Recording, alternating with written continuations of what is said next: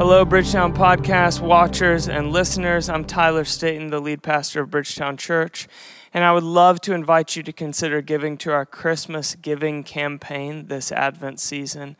It will extend all the way through year end, and we are raising funds toward three particular initiatives Justice Allies, Justice Actions, and Bridgetown Kids. Every cent given will go to those three initiatives. You can find out much more and give at bridgetown.church/give. In those days, Caesar Augustus issued a decree that a census should be taken of the entire Roman world. This was the first census that took place while Quirinius was governor of Syria. And everyone went to their own town to register. So Joseph also went up from the town of Nazareth in Galilee to Judea, to Bethlehem, the town of David, because he belonged to the house and the line of David. He went there to register with Mary, who was pledged to be married to him and was expecting a child.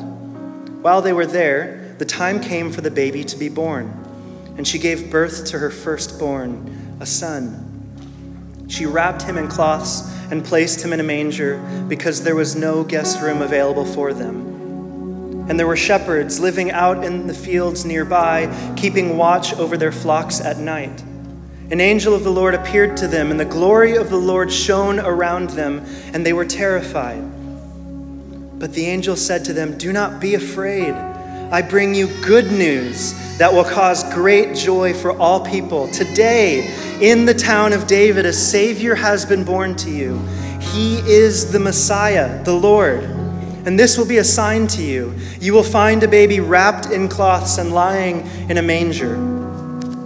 And suddenly a great company of the heavenly host appeared with the angel, praising God and saying, Glory to God in the highest heaven, and on earth peace to those on whom his favor rests. When the angels had left them and gone into heaven, the shepherds said to one another, Let's go to Bethlehem and see this thing that has happened which the Lord has told us about. So they hurried off and found Mary and Joseph and the baby who was lying in the manger. When they had seen him, they spread the word concerning what had, ha- what had been told to them about this child, and all who heard it were amazed at what the shepherds said to them. But Mary treasured up all these things and pondered them in her heart. The shepherds returned, glorifying and praising God for all the things that they had heard and seen, which were just as they had been told. This is the word of the Lord.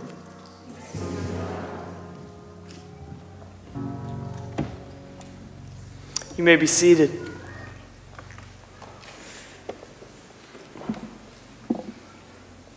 Cinderella begins with Once Upon a Time. Luke's gospel begins with Caesar Augustus, Quirinius, and a Roman census.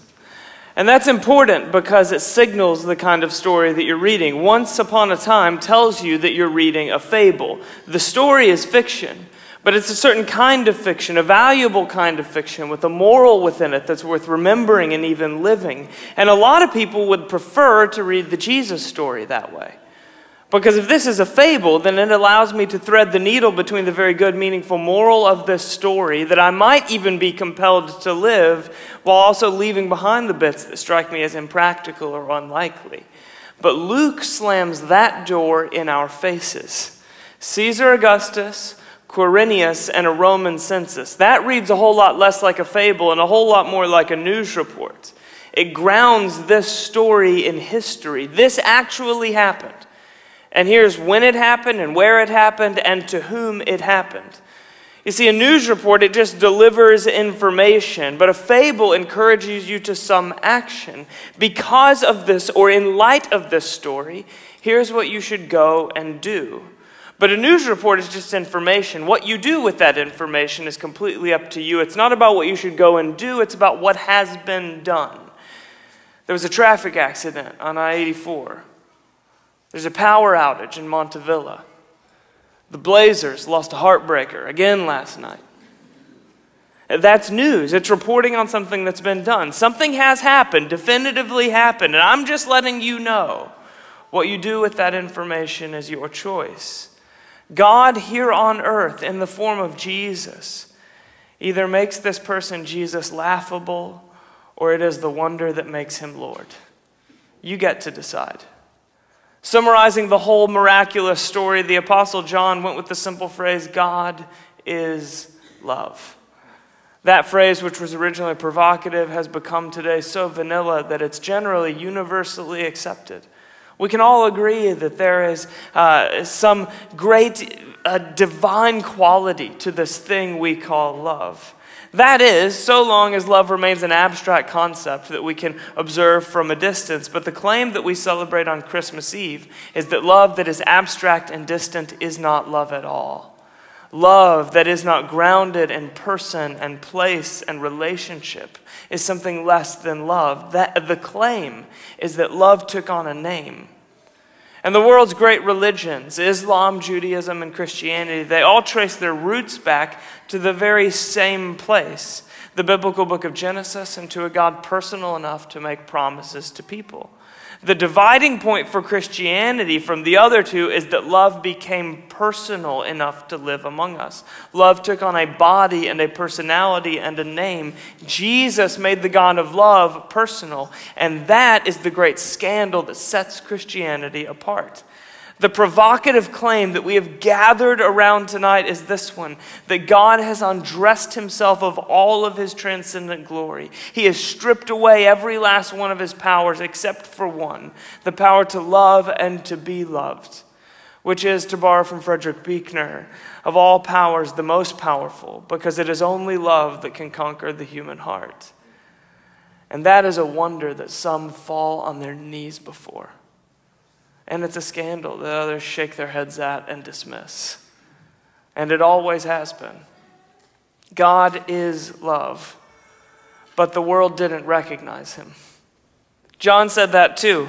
The true light that gives light to everyone was coming into the world. He was in the world, and though the world was made through him, the world did not recognize him. You see, if we are to see the light, we first must name and recognize darkness. I've got these two categories of problems in my life problems outside of me and problems inside of me. The problems outside of me tend to go by names like my checking account, my uptight neighbor, and the looming, quite complicated trip to the DMV that I keep putting off. The problems inside of me go by names like ego, anger, a lack of empathy, and preoccupation with my own comfort. The way I deal with problems outside of me is mostly by attempts at blame and control. The way I deal with the problems inside of me is to take one aspect of my life magnified and then ask it to hold the weight of my importance. I take my career or my appearance or my social life or whatever, and it becomes a way for me to affirm my own importance, a way for me to ask you to affirm my fragile sense of importance, a way for me to become lovable in my own eyes the way that I already am in God's. It is an attempt to restore my deepest sense of value without dealing with the God who gave it to me in the first place. And everyone's got these two sets of problems outside and inside problems. And sin is the name the Bible gives to those problems. And sure, that word has been abused by some and it may reek with emotional baggage to you. And if that's the case, feel free to change out the vocabulary. Just do not ignore the diagnosis. Because properly understood, sin is not an accusation or a condemnation, it's just an honest diagnosis. It's a trip to the doctor where you describe your symptoms and discover there's a name for this disease. And the trouble with pretending that I'm healthy when I'm not is that I miss out on healing. God came as love because he came not to bring judgment, but to bear it. Not to impose order, but to take disorder on himself. Not to diagnose, not yet, but to heal. Love. And love so strong that you didn't earn it and can never lose it. That's the only cure. The trouble with sin isn't that God's got a tight moral grid and that coloring within the lines is how you prove you're on his side. It's that sin gets in the way of love. It holds us back from giving love, from receiving love, from recognizing love personified in Jesus, the one they called Emmanuel. God is love. That's not vanilla. It's a scandalous statement with both personal and social implications. Let's start with the social. God was born to us in the form of an infant named Jesus. The most important thing that has ever happened happened. And hardly anybody noticed. The priests just kept about their business, the markets kept on running, Rome kept taking over the world one nation at a time.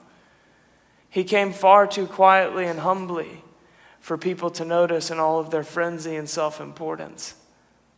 There was this one moment, though, when an angelic choir broke the silence and let a few in on the secret. And those who scored tickets to the front row of that performance were a motley crew, to put it politely.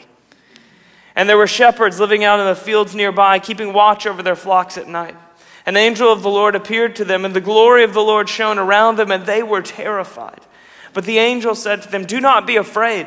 I bring you good news that will cause great joy for all the people. Today in the town of David, a Savior has been born to you. He is the Messiah, the Lord. Who did heaven select to take in the spectacle, to let in on the secret of secrets? A few shepherds, illiterate, hourly workers Shepherds had a, such a bad reputation that they were widely considered spiritually contaminated and unclean. Many scholars argue that the second you chose the profession of a shepherd, you were barred from entrance to the temple for the rest of your life. It's hard to think of a more objectively unproven and unqualified group of people that God could have chosen to push all of his chips in on. When they had seen him, they spread the word concerning what had been told them about this child, and all who heard it were amazed at what the shepherds said to them. News that was first heard eloquently through the angelic chorus of angels is not going to come now through the booming voice of a high priest, but instead through the rural drawl of uneducated night shift shepherds who would choose to entrust their entire life's work, a redemption story they've been weaving for generations, to someone completely unproven and unqualified? God would. And God does. You see, this story, it's, it's more than just warm fuzzies and sanitized church services. It is a social scandal, an upside down kind of story that we either marvel at or are offended by, but nothing in between. A few years ago, on this very night, I was living in New York City. I was on my way to the Christmas Eve service at the church that I was pastoring at the time, and I was running late. I'm always running late. but tonight, my subway stop was out of service, so I called an Uber. Nine minutes away? Nine minutes! So there I am standing on the street corner, cold, annoyed, and stressed out about being the last person to arrive at the service I'm preaching at and I see across the street a houseless man passed out in the middle of the sidewalk with an open container sitting next to him at four o'clock in the afternoon. And suddenly it hit me that I'm going to a Christmas Eve service to stand surrounded by friends and light candles to celebrate the God who's come into the world. And afterwards, I'm going to pick up a pizza, head back home, and watch Home Alone with my wife and children. And then I'm going to wake up the following morning and give gifts to my kids and then fly to be with other loved ones who always love us no matter what. My life is so rich. And something has gone so horribly wrong in this man's life that he has gotten blacked out, intoxicated in the middle of the afternoon on Christmas Eve. I am beholding a human tragedy. And I began to wonder how would Jesus respond to this man in this moment? And I knew. Jesus would cross the street, get down on his knees, wake this man up, and make sure he's okay. He'd buy him a cup of coffee and a bite to eat to sober up. He'd bring him along in that nine minute late Uber, arriving late to the very service that he's preaching at because this man laying on the street is every bit as important as the ones who are waiting in the pews. He would take him to church, Jesus, the preacher, at the big Christmas Eve celebration, arriving with the addicted and the forgotten. And then afterwards, he'd bring him back to his apartment. He would share his pizza. He'd let him stick around for Home Alone. He would take on whatever inconveniences that brought into his life like a privilege because he was broken for the broken. And it would be a whole lot more awkward than it would be amazing. And it would probably result in more of a headache than it would a good story. And he would count it all joy because the way he arrived was only indicative of the way he would go on to live. So I was standing there across the street marveling at Jesus and also aware of the very wide gap between who He is and who I am. The very wide gap between who I am and who I really, really want to be. See, the trouble with sin is that it gets in the way of love. So Jesus comes to expose a love that's more powerful than my selfishness, my brokenness, my incompleteness, and my preoccupation with my comfort. And he shows us that love in the cast of the narrators he chose for his arrival. The staggering scandal of the birth of God is the greatest and most cosmic story, narrows and narrows and narrows until it comes to this tiny, sharpened point. A teenage girl of the peasant class uh, of a small family growing up in a rural town and a couple of blue collar workers punching the clock, making their way through another night shift. And if that's how God arrived, then it sends ripples through the world like a rock thrown into a calm pond. Uh, ripples that run over cheap means of worth like wealth and success and status, those identities that we never tire of wearing, but who destroy those who wear them and all those who wish they could. Cheap means of worth overwhelmed by love. God is love. A love powerful enough to rewrite the social order, but a love also personal enough to receive individually. And all who heard it were amazed at what the shepherd said to them, but Mary treasured up all these things and pondered them in her heart. The shepherds are euphoric. They're telling their story to anyone who will listen. Mary is reflective, not saying a single word. Mary pondered. Now, scholars tell us that in the original Greek, this word most literally means to put into context or to connect. So Mary's gazing at this newborn infant, at her newborn infant, and as she does, she's putting this little child's life and her own life into proper context. Isaiah chapter 7 famously says, Therefore the Lord himself will give you a sign. The virgin will conceive and give birth to a son and will call him Emmanuel. That is undoubtedly a prophecy that Mary would have grown up memorizing. It's a passage that would have been read again and again in the temple of her youth, a promise that she recited and sung and heard the priests preach on in their robes. Only tonight she's gazing at this little child and she's putting her own story in the context of the biggest story. She is connecting the dots from the origins of the world to the God who would make promises to people, to the prophets who carried those promises in dark times to me. You see, the shepherds keeping watch over their flocks at night, they are marveling at a God who would love the world this much. But Mary, looking at this infant, is marveling at the God who would love her this much, who would pursue her this fervently, who would enter in not just to the mess of our story, but the mess of her story. For Mary first, and then all for all of us who dare to take the news of Advent seriously. God is love, not just socially, but personally. And Isaiah's prophecy, it continues to a less famous but coming line, which says, For before this boy knows enough to reject the wrong and choose the right, the land of the two kings you dread will be laid waste. You see, in context, Isaiah is saying what you're worried about, what you're anxious over, what you're fearful of today, by the time this one I'm telling you about named Emmanuel arrives, those anxieties, dreads, and fears will be long gone. Not because you'll no longer be anxious, but because today's worries will just be replaced by new ones. In other words, says Isaiah, if you want to get in on the biggest story, if you want to perceive the activity of God in, in your midst, you've got to look up from the mess of your own life, from the circumstances that you're anxious about. You've got to look beyond those things. You've got to ponder.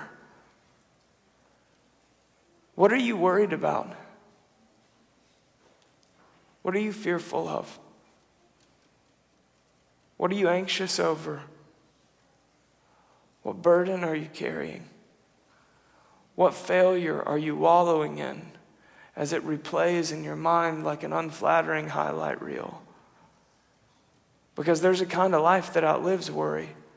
And there's a yoke that's easier than your burden. There's a love that overwhelms fear. There's a kind of victory that washes over the stains of your failure, making you without blemish white as snow. And his name is Emmanuel, God with us. So, can you see your circumstances tonight in light of that story? Can you connect the dots? Can you put your little story into proper context? Do you dare to ponder? The Swiss philosopher Alain de Botton, he says, We are all crazy in some way. The crucial question is what are the ways you are crazy? What are the parts of your life that have been blocked by fear? How exactly do you self destruct? In what ways have you not been loved? See, the trouble with sin is that it gets in the way of love. The love we give, sure, but the love we receive, even more profoundly. God stripped himself of all but love because it's love and love only that's powerful enough to heal me. Do not fear, the angels sang out, because, because a love more powerful than fear has come to live among you tonight. And reflecting on the magnificence of all of that, Mary said, The mighty one has done great things for me. Well, for me? I thought the arrival of God was about all of us.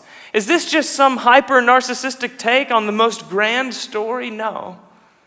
It's sober minded, honest awareness that love is always personal, regardless of how far reaching it is. So, what if the promises of God became that personal for you? And you realized, I am the one that He will never leave or forsake. I am the, the possessor of the kind of peace that surpasses understanding. I am the clay jar that is filled with resurrection power. I am the child that he loves to give good gifts to. I am standing before him now, clean, pure, and without blemish. I am the one that he lavishes his love on. I'm drenched in it even now tonight. I am so important to him that he is picking up the shattered pieces of my story up to this point and weaving them into the most beautiful tapestry called redemption. What if God's promises got that personal? What if you discovered yourself in the story that He is telling? For no word from God will ever fail, ever. That's true for you. And that's what it means that God is love. So we'll end where we started.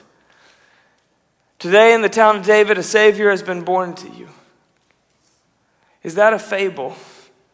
A sentimental escape from the reality of this world, or is it news? An event so catastrophic that it redefines the reality of this world and my life within it. Because if it's a fable, then it's a sentiment that warms the secular world's favorite holiday. If it's a fable, I hope I've retold it for you tonight in a way that makes the cookies left out for Santa a little less stale, and the family dinner a little bit less awkward, and the gifts you exchange tomorrow a little bit less returned. But if it's news, then it's love. And the closer you get to this love, the more powerful it becomes. Powerful enough to heal the wounds of our fragile world, and powerful enough even to heal the wounds of your fragile soul. If it's news, then it's worth pondering. It's worth putting into context. It's worth connecting the dots. It's worth receiving. And we tend to live most deeply not from our best intentions or our logical reasoning, but for better and for worse, we tend to live most deeply from the stories that get their talons into us. Stories like the wounds left in you by your father or your ex spouse, or the failure that you can't seem to outrun. For worse, but then also for better, like the way that you felt during the first dance at your wedding, or the way you felt when you held your first child, or the way you felt when you were forgiven, really forgiven, in a way that you could receive. You see, there's certain stories that get their talons into you, that cut you open just enough, not to hurt you, but to heal you. And I wonder tonight if this story, not a fable, but a news story, might be getting its talons into you and if it is, then I just would want to say to you that this Savior who's been born to you, He's too good to hold it together. He's too good to grit your teeth and let the moment pass. He is too good to put off for another day.